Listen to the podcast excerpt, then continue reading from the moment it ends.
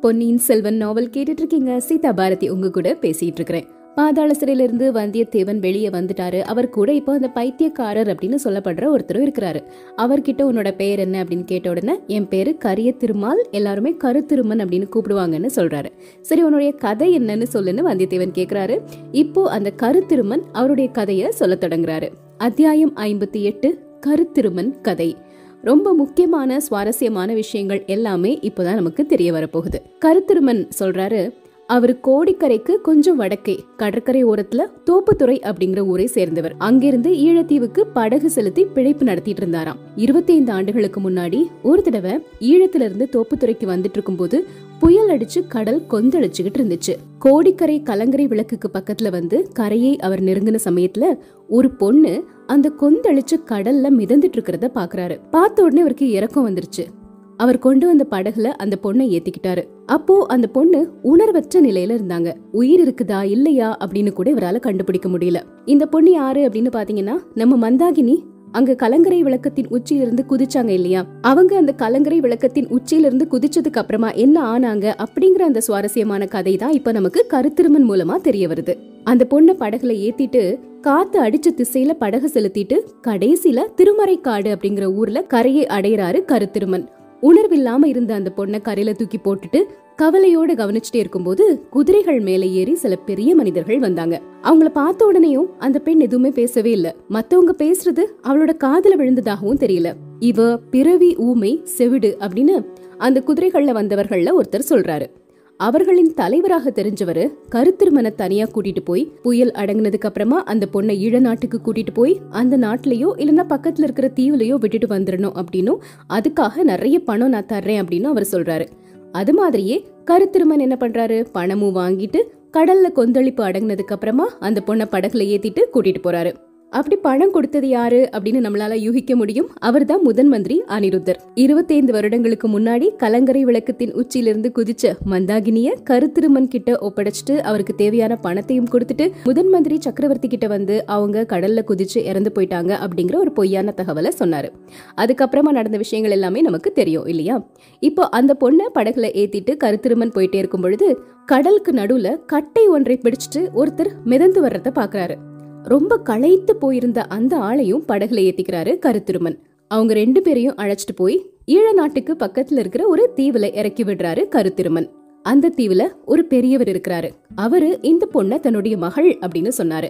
கருத்திருமன் அந்த பொண்ண அவர்கிட்ட ஒப்படைச்சிட்டு திரும்புறாரு.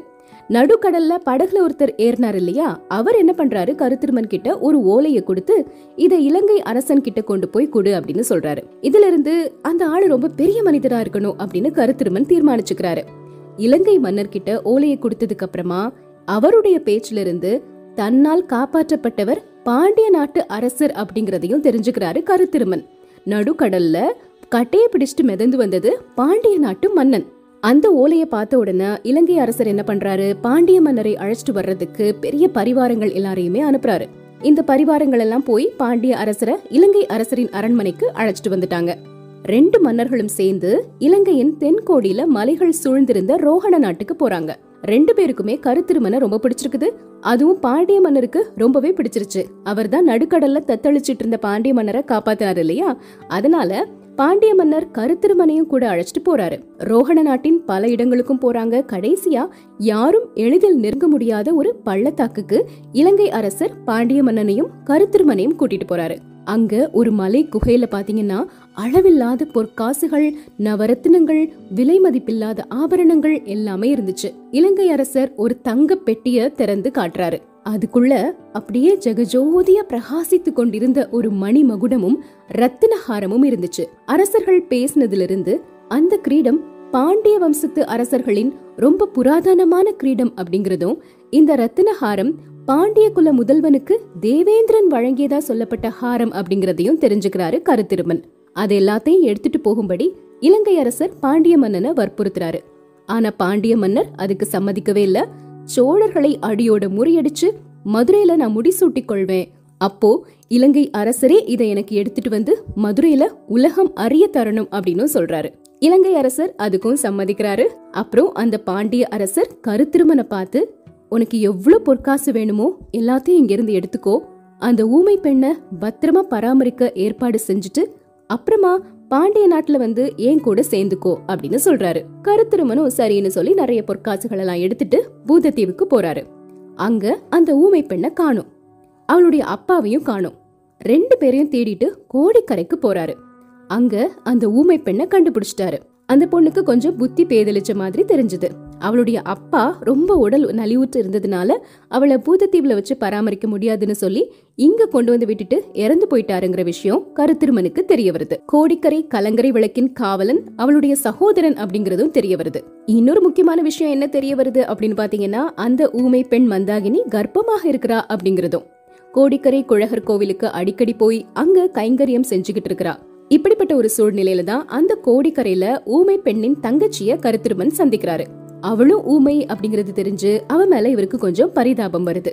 அவளை கல்யாணம் பண்ணிட்டு வாழலாமே அப்படின்னு நினைக்கிறாரு. அதுக்கு முன்னாடி பாண்டிய மன்னன் தான் இவ்ளோ பொற்காசுகள் எல்லாம் கொடுத்திருக்கிறாரு. அதனால அவர்கிட்ட போய் தகவல் சொல்லிட்டு இவளை கல்யாணம் பண்ணிக்கலாம் அப்படின்னு நினைக்கிறாரு. அந்த சமயத்துல தான் சோழ சக்கரவர்த்தி கண்டராதித்தரின் பட்டத்து அரசியும் சிவபக்தியில் சிறந்தவருமாகிய செம்பியன் மாதேவி கோடிக்கரை குழகர் கோயிலுக்கு சுவாமி தரிசனத்துக்காக வந்திருக்கிறாங்க. அங்க அந்த ஊமை பெண் மந்தாகினிய பார்த்து அவங்க கர்ப்பமா இருக்கிறத கண்டுபிடிச்சு அவங்க கூட அழைச்சிட்டு போறாங்க. அவங்க கூட துணைக்கு அந்த ஊமை பெண் மந்தாகினியின் தங்கையும் போறாங்க. அவங்களுடைய பேர் என்ன அப்படின்னு பாத்தீங்கன்னா வாணி. கருத்திருமன் பாண்டிய நாட்டுக்கு போறாரு. அங்க பாண்டிய மன்னன் போர்க்களத்துக்கு போயிருக்கிறாருங்கிற தகவல் தெரிய வருது. போர்க்களத்துல போய் பாண்டிய மன்னரை சந்திக்கும் பொழுது அவரு இலங்கைக்கு போய் திரும்பவும் இலங்கை அரசன் கிட்ட ஒரு ஓலை கொடுத்துட்டு வர்ற மாதிரி சொல்றாரு. அவரும் அதே மாதிரி இலங்கைக்கு போய் ஓலெல்லாம் கொடுத்து முடிச்சதுக்கு அப்புறமா மந்தாகினியின் தங்கை அந்த ஊமை பெண் வாணி அவளை திரும்ப பார்க்கலாம் அவளை கல்யாணம் பண்ணிக்கலாம் அப்படின்னு நினைச்சிட்டு வராரு. ஆனா கோடிக்கரையில மந்தாகினியும் இல்ல வாணியும் இல்ல.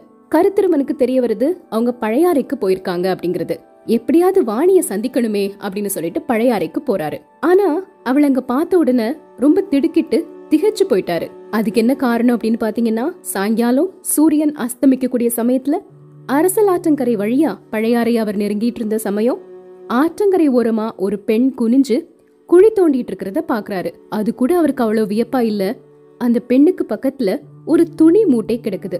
அதுக்குள்ள இருந்து மிக மெல்லிய குரல் சின்னஞ்சிறு குழந்தையின் அழுகை குரல் கேட்டது. எந்த சண்டாள பாதகி உயிரோடு இருக்கக்கூடிய குழந்தைய புதைக்கிறதுக்கு ஏற்பாடு செய்யறா அப்படின்னு ஆத்திரத்தோட அருவருப்போட பக்கத்துல போகும்போது அந்த குழி தோண்டிய பெண் நிமிர்ந்து பாக்குறாங்க அவதான் வாணி அப்படின்னு கருத்திருமன் புரிஞ்சுக்கிட்டாரு. இவ்வளவு சொல்லி முடிச்சுட்டு வந்தியத்தேவனை பார்த்து கேக்குறாரு தம்பி அப்ப எனக்கு எப்படி இருந்திருக்கும்?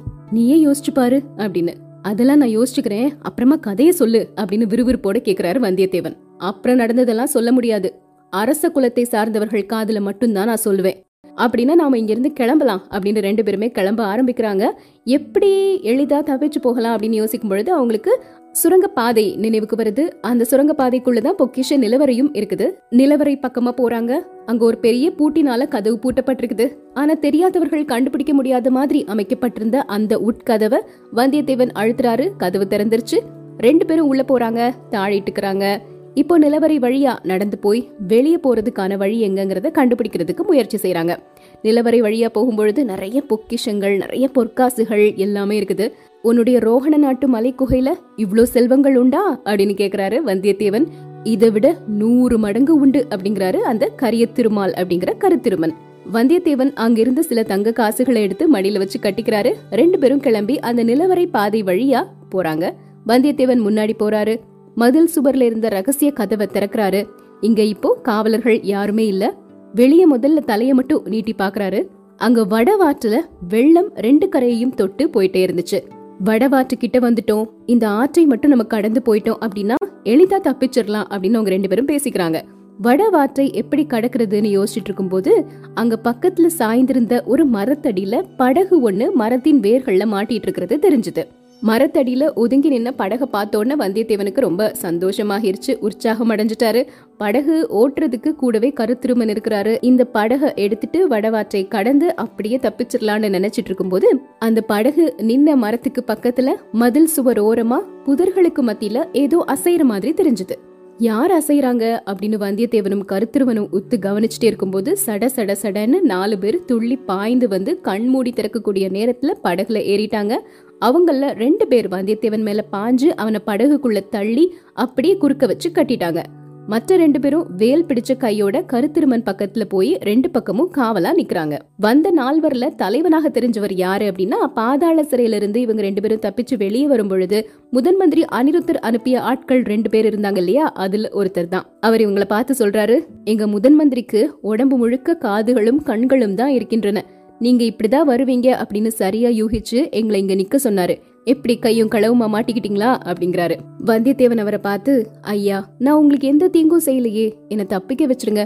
உண்மையிலே நான் குற்றவாளியே கிடையாது. இறந்து போன இளவரசருக்கு உயிருக்கு உயிரான நண்பன் தான்? நான் சந்தர்ப்பவசத்தால இப்படிப்பட்ட பயங்கரமான குற்றம் சாட்டப்பட்டிருக்கிறேன். இவன் தான் ஏதோ ரகசியம் சொல்ல போறேன் அப்படின்னு சொல்லிட்டு இருக்கிறான் உங்களுக்கு வேணும்னா இவனை கூட்டிட்டு போங்க. என்ன விட்டுருங்க. உங்களுக்கு புண்ணியமா போகும் அப்படின்னு வந்தியத்தேவன் இரக்கமா கேக்குறாரு. உன்னை விட்டுட்டா எனக்கு என்ன தருவ? அப்படின்னு அந்த காவலன் கேக்குறாரு. சமயம் வரும்போது பதிலுக்கு பதில் உதவி செய்வேன் அப்படின்னு சொல்லிட்டு இப்ப கூட நான் கொஞ்சம் பொற்காசுகள் வச்சிருக்கிறேன். என்னது? பொற்காசுகள் வச்சிருக்கிறியா? அப்படின்னு அந்த காவலர் கேக்குறாரு. உண்மையிலே வச்சிருக்கிறேன். கொஞ்சம் என்னுடைய கட்டுக்களை தளர்த்தி விடு. என்னுடைய அரை கச்சிலிருந்து அந்த பொற்காசுகளை எடுத்து காட்டுறேன் அப்படிங்கிறாரு வந்தியத்தேவன். அந்த காவலன் குனிஞ்சு வந்தியத்தேவனுடைய கட்டுக்களை கொஞ்சம் தளர்த்தி விடுறாரு. அந்த காசுகளை எடுத்து வந்தியத்தேவன் கொடுக்கறாரு. காவலர் அவனை பார்த்துட்டு தம்பி இந்த காசுகளை பழுவேட்டரையரின் பொக்கிஷத்திலிருந்து எடுத்துட்டு வந்தியா? வார்ப்பட சாலையிலிருந்து அடிச்சிட்டு வந்தியா? உன் பேர்ல இப்போ மூணு குற்றங்கள் வந்துருச்சு. கொலை குற்றம் ஒன்று சிறையிலிருந்து தப்பிய குற்றம் ஒன்று திருடிய குற்றம் ஒன்று. ஆக மூன்று குற்றங்கள். ஒவ்வொரு குற்றத்துக்காகவும் உன்னை தனித்தனியே கழுவில் ஏற்றலாம் அப்படிங்கிறாரு. வந்தியத்தேவன் அந்த காவலனை பார்த்து ஐயா சோழ ராஜ்யத்துக்கு நான் எத்தனையோ சேவைகள் செஞ்சிருக்கிறேன். நிறைய தடவை தூது போயிருக்கிறேன். என்னுடைய உயிரை கொடுத்து கரிகாலரின் உயிரை காப்பாற்ற முயற்சி செஞ்சேன். இந்த கொஞ்சோண்டு பொற்காசுகளை கூட என்னுடைய சேவைக்கு கூலியா பெற எனக்கு உரிமை இல்லையா? அதுவும் பிரயாண வசதிக்காக தான் எடுத்துக்கிட்டேன். நிறைய எல்லாம் எடுக்கல அப்படிங்கிறாரு வந்தியத்தேவன். சரியப்பா இதெல்லாம் உன்னை விசாரணை செய்யும் போது நீ சொல்லிக்கோ அப்படிங்கிறாரு காவலன். அப்படியா? அப்ப நீ என்ன கட்டவிழ்த்து விட போறது இல்லையா அப்படின்னு வந்தியத்தேவன் கேக்குறாரு. விடவே மாட்டேன் அப்படின்னு சொல்றாரு அந்த காவலன். அடுத்த கணம் வந்தியத்தேவன் கொஞ்சம் தளர்த்தி விட்டிருந்த கட்டுக்களை இன்னும் நல்லா தளர்த்திட்டு திடீர்னு அந்த காவலனோட முகத்துல இருந்த மீசையையும் தலை கட்டையும் பிடிச்சு இழுக்கிறாரு. அவை கையோட வந்துருச்சு. இப்ப பார்த்தா அங்க இருக்கிறது சாக்ஷாத் ஆழ்வார்க்கடியான் தான். வேஷதாரி வைஷ்ணவனே நீதானா? அப்படிங்கிறாரு வந்தியத்தேவன். ஆழ்வார்க்கடியான் பேசுறதுக்கு முன்னாடி வந்தியத்தேவன் அவரை கட்டியிருந்த அந்த கயிற்றை வச்சு ஆழ்வார்க்கடியான படகின் குறுக்கு சட்டங்களோட சேர்த்து கட்டி வச்சிட்டாரு. அவருடைய அறையில வச்சிருந்த வாளையும் உருவி எடுத்து கையில வச்சுக்கிறாரு. இப்படி வந்தியத்தேவன் செஞ்சுட்டு இருக்கும்போது பக்கத்துல நின்னுட்டு இருந்த கருத்திருமன் அந்த காவலர்களை அப்படியே திடீர்னு தாக்கி வெள்ளத்துல தள்ளி விட்டுட்டாரு நான்கு காவலர்கள் இருந்தாங்க. அதுல ஒருத்தர் ஆழ்வார்க்கடியான் மூன்று காவலர்களையும் கருத்திருமனும் வந்தியத்தேவனும் சேர்ந்து அதை தண்ணியில தள்ளி விட்டுட்டாங்க அவங்களால வந்து படகை அடையவே முடியல. படகுல இருக்கிறது ஆழ்வார்க்கடியான் மட்டும்தான். அவரும் படகோடு சேர்த்து அப்படி குறுக்க கட்டி வைக்கப்பட்ட நிலைமையில இருக்கிறாரு. இப்போ ஆழ்வார்க்கடியானுக்கு என்ன செய்யறதுன்னே தெரியல. வந்தியத்தேவனை பார்த்து அப்பா இந்த கட்டுக்களை எல்லாம் அவிழ்த்து என்னை எப்படியாவது விடுதலை செஞ்சிரு நீ என்ன கேட்டாலும் நான் செய்யறேன் அப்படிங்கிறாரு. என்ன கேட்டாலும் செய்வியா? எனக்கு இப்போ உடனடியா ரெண்டு குதிரைகள் வேணும். நானும் கருத்திருமனும் இங்கிருந்து தப்பிச்சு போகணும். அதுக்கு குதிரைகளை ஏற்பாடு செஞ்சு கொடு நான் உன்னுடைய கட்டை அவிழ்த்து விடுறேன் அப்படிங்கிறாரு வந்தியத்தேவன். இப்ப என்ன? உங்களுக்கு குதிரைகள் தானே வேணும்? வாணியம்மையுடைய வீடு உனக்கு தெரியும் இல்லையா? அப்படிங்கிறாரு ஆழ்வார்க்கடியான். எந்த வாணியம்மை? தஞ்சை தளிக்குளத்தார் ஆலயத்துக்கு புஷ்ப கைங்கரியம் செய்யக்கூடிய வாணியம்மை பிறவி ஊமை சேந்தனமுதரின் தாயார். அப்படின்னு ஆழ்வார்க்கடியான் சொல்லிட்டு இருக்கும்போது கருத்திருமன் பக்கத்துல வந்து தெரியும் தெரியும். எனக்கு அந்த வீடு தெரியும். நந்தவனத்துல தான் இருக்குது அப்படிங்கிறாரு. இதுல உன்னுடைய சூழ்ச்சி எதுவும் இல்லையே அப்படின்னு கேக்குறாரு வந்தியத்தேவன். ஆழ்வார்க்கடியான பார்த்து அவர் இல்ல அப்படின்னு சொன்ன உடனே படகை இப்போ அந்த கரையை நோக்கி திருப்ப சொல்றாரு வந்தியத்தேவன். கருத்திருமன் வந்தியத்தேவன் ஆழ்வார்க்கடியான் மூணு பேருமே சேந்தனமுதனுடைய வீட்டுக்கு போறாங்க. நந்தவனத்துக்கு நடுவுல இருந்த குடில்ல சேந்தனமுதனோட வீடு இருக்குது. சேந்தனமுதன் நோய்வாய்ப்பட்டு படுத்திருக்கிறாரு. அவருக்கு ஏற்கனவே ஒரு தடவை காய்ச்சல் வந்து பலவீனமா இருந்தாரு. அதோட ஒரு நீண்ட பிரயாணம் வேற செஞ்சாரு இல்லையா? ஆழ்வார்க்கடியான் கூட அந்த குதிரையில போய் சின்ன பழுவேட்டரையரை சந்திச்சுட்டு வந்தாரு. அதனால இப்ப ரொம்ப உடம்பு முடியாம படுத்த படுக்கையாவே இருக்கிறாரு. அங்க கூட யார் இருக்கிறாங்க அப்படின்னு பாத்தீங்கன்னா பூங்குழலியும் இருக்கிறாங்க. பூங்குழலி சேந்தன் அமுதனுக்கு கஞ்சி குடுக்கறாங்க. கொடுத்துட்டே சொல்றாங்க அமுதா உன் அன்பை எண்ணி என்னுடைய நெஞ்சே உருகுது. உன்னை இப்படியே விட்டுட்டு போறதுக்கு எனக்கு மனசே வரல. ஆனா நான் போகாம இருக்கவும் முடியாதே அப்படிங்கிறாங்க. சேந்தன் அமுதன் அப்படியே ஒரு தளர்வான குரல்ல ஆமா பூங்குழலி அலைக்கடல் உன்னை அழைச்சிட்டே இருக்குது. அதனால என்ன? நானும் உன் கூட வந்துடவா? உன்னுடைய சம்மதத்தை மட்டும் தெரியப்படுத்து. நான் வந்துடுறேன் அப்படிங்கிறாரு. அமுதா நான் என் மனசுக்குள்ள ஒரு சபதம் செஞ்சிருக்கிறேன். அது என்ன சபதம்? இல்ல அமுதா புவி ஆளக்கூடிய மன்னனை தான் கல்யாணம் பண்ணிட்டு அவன் கூட சிம்மாசனத்துல அமரணும் அப்படிங்கிறது தான் என்னுடைய ஆசை. அது முடியலன்னா கன்னி பெண்ணாகவே காலம் கழிக்க சபதம் செஞ்சிருக்கிறேன் அப்படிங்கிறாங்க பூங்குழலி. ஆமா பூங்குழலி உன் மனசுல பொன்னியின் செல்வர் தானே இருக்கிறாரு. ஆனா இதெல்லாம் நடக்கிற காரியமா? அப்படிங்கிறாரு சேந்தனமுதன். இல்ல அமுதா பொன்னியின் செல்வரை மணக்க பிறந்தவள் இன்னொருத்தி இருக்கிறா. அவ கொடும்பாளூர் இளவரசி வானதி.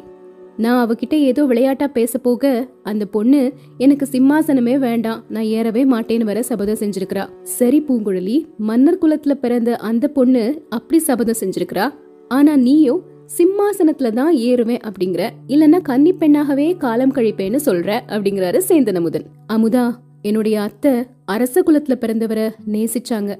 ஆனா அவளுடைய வாழ்க்கை ரொம்ப துன்பமாகிருச்சு. என்னுடைய அத்தை அடைய தவறிய பாக்கியத்தை என் வாழ்க்கையில நான் அடையணும்னு நினைக்கிறேன். அரச குலத்துல பிறந்தவங்க தான் அரசர்களா இருக்கணும் அப்படின்னு விதி ஒண்ணும் இல்லையே. உன்ன மாதிரி சாதாரண குடும்பத்துல பிறந்தவங்க கூட அவங்களுடைய வீர செயல்கள்னால ராஜ்யங்களை ஸ்தாபிச்சு சிம்மாசனத்துல ஏறி இருக்கிறாங்க உன்னுடைய வீரத்தினால ஒரு ராஜ்யத்தை உருவாக்குவேன் அப்படின்னு தீர்மானம் செஞ்சுக்கோ. நான் உன்னை விட்டு பிரியாம உனக்கு துணையாகவே இருக்கிறேன் அப்படிங்கிறாங்க பூங்குழலி. சேந்தனமுதன் அவருக்கே உரித்தான அந்த இனிமையான குரல்ல பூங்குழலி அப்படிப்பட்ட காரியங்களுக்கு நான் பிறக்கல. என்னுடைய மனம் கத்தி எடுத்து போர் செய்யறதுல ஈடுபடவே இல்ல. மணிமகுடமும் சிம்மாசனமும் என் உள்ளத்தை கவரவே இல்ல. சிவபெருமானையும் சிவனடியார்களையும் ஏத்தி புறவி பாடிக்கொண்டு காலம் கழிக்கத்தான் விரும்புறேன். அதனால உனக்கும் எனக்கும் பொருத்தமே இல்ல. நான் உன்னை கல்யாணம் பண்ணிக்க ஆசைப்படுறது முடவன் கொம்பத்தேனுக்கு ஆசைப்படுற மாதிரி தான். பூங்குழலி உன்னை இங்க தாமதிக்க சொல்றதுல எந்த பயனும் இல்ல. நீ போயிரு அப்படின்னு சொல்றாரு சேந்தன் அமுதன். அமுதா நீ என் வழிக்கு வர மறுக்கிறதுனால நான் உன்னுடைய வழிக்கு வர தீர்மானிச்சிட்டேன். நான் உன்னையே கல்யாணம் பண்ணிக்கிறேன். என்னுடைய பெரிய அத்தையின் வாழ்க்கையை பற்றி நான் தெரிஞ்சுக்கிட்ட விவரங்கள் என் மனசுல வீண் ஆசையை உண்டாக்கிருச்சு. ஆனா அரண்மனையில வாழ்றவங்க படக்கூடிய அவஸ்தைகளையும் வேதனைகளையும் பார்த்ததுக்கு அப்புறமா அது வேண்டவே வேண்டான்னு தான் தோணுது. அலைக்கடல்ல படகு ஓட்டிட்டு ஆனந்தமா கழிக்கக்கூடிய வாழ்க்கைக்கு அரண்மனை வாழ்க்கை ஒரு நாளும் இணையாகாது. அமுதா உனக்கு உடம்பு சரியானதும் நம்ம ரெண்டு பேரும் கோடிக்கரைக்கு போவோம். கோடிக்கரை குழகருக்கு புஷ்ப திருப்பணி செய்வோம். சில சமயத்துல படகுல ஏறி கடல்ல போவோம். ஈழ நாட்டின் ஓரத்துல நிறைய தீவுகள் இருக்குது. அந்த தீவுகள்ல ஒன்றில் போய் நாம இறங்குவோம். அங்க நீ ராஜாவாகவும் நான் ராணியாகவும் இருப்போம். அந்த ராஜ்யத்துக்கு யாருமே போட்டிக்கு வரமாட்டாங்க. அமுதா இதெல்லாம் உனக்கு சம்மதமா? அப்படின்னு கேக்குறாங்க. சேந்தன் அமுதனுக்கு இதெல்லாம் நம்பவே முடியல. ரொம்ப ஆச்சரியமா இருக்குது பூங்குழலி. நீ உண்மையாகவா சொல்ற? நம்ம உடனே கிளம்பி கோடிக்கரைக்கு போகலாம் அப்படிங்கிறாரு. இந்த சமயத்துல அவங்க வீட்டு கதவை யாரோ தட்டக்கூடிய சத்தமும் கேக்குது. வாணி அம்மை தான் வராங்க அப்படின்னு நினைச்சிட்டு பூங்குழலி போய் கதவை திறக்கிறாங்க. ஆனா அங்க வாணியம்மை இல்ல யார் வந்திருக்காங்க அப்படின்னு பாத்தீங்கன்னா செம்பியன் மாதேவியும் இளவரசர் மதுராந்தகரும் வந்திருக்காங்க உன் அத்தை மகனுக்கு உடம்பு எப்படி இருக்கு பூங்குழலி? வாணியம்மை எங்க? அப்படின்னு கேட்டுட்டு செம்பியன் மாதேவி அந்த வீட்டுக்குள்ள வர்றாங்க. மதுராந்தகன் வெளியிலே நிக்கிறாரு. ஆனா அவனுடைய குரோதம் ததும்பிய கண்கள் ஆர்வத்தோட குடிசைக்குள்ள என்ன நடக்குதுங்கிறத பாத்துக்கிட்டே இருக்குது. இதுக்கப்புறமா என்ன நடக்குதுங்கிறத நாளைக்கு தெரிஞ்சுக்கலாம்.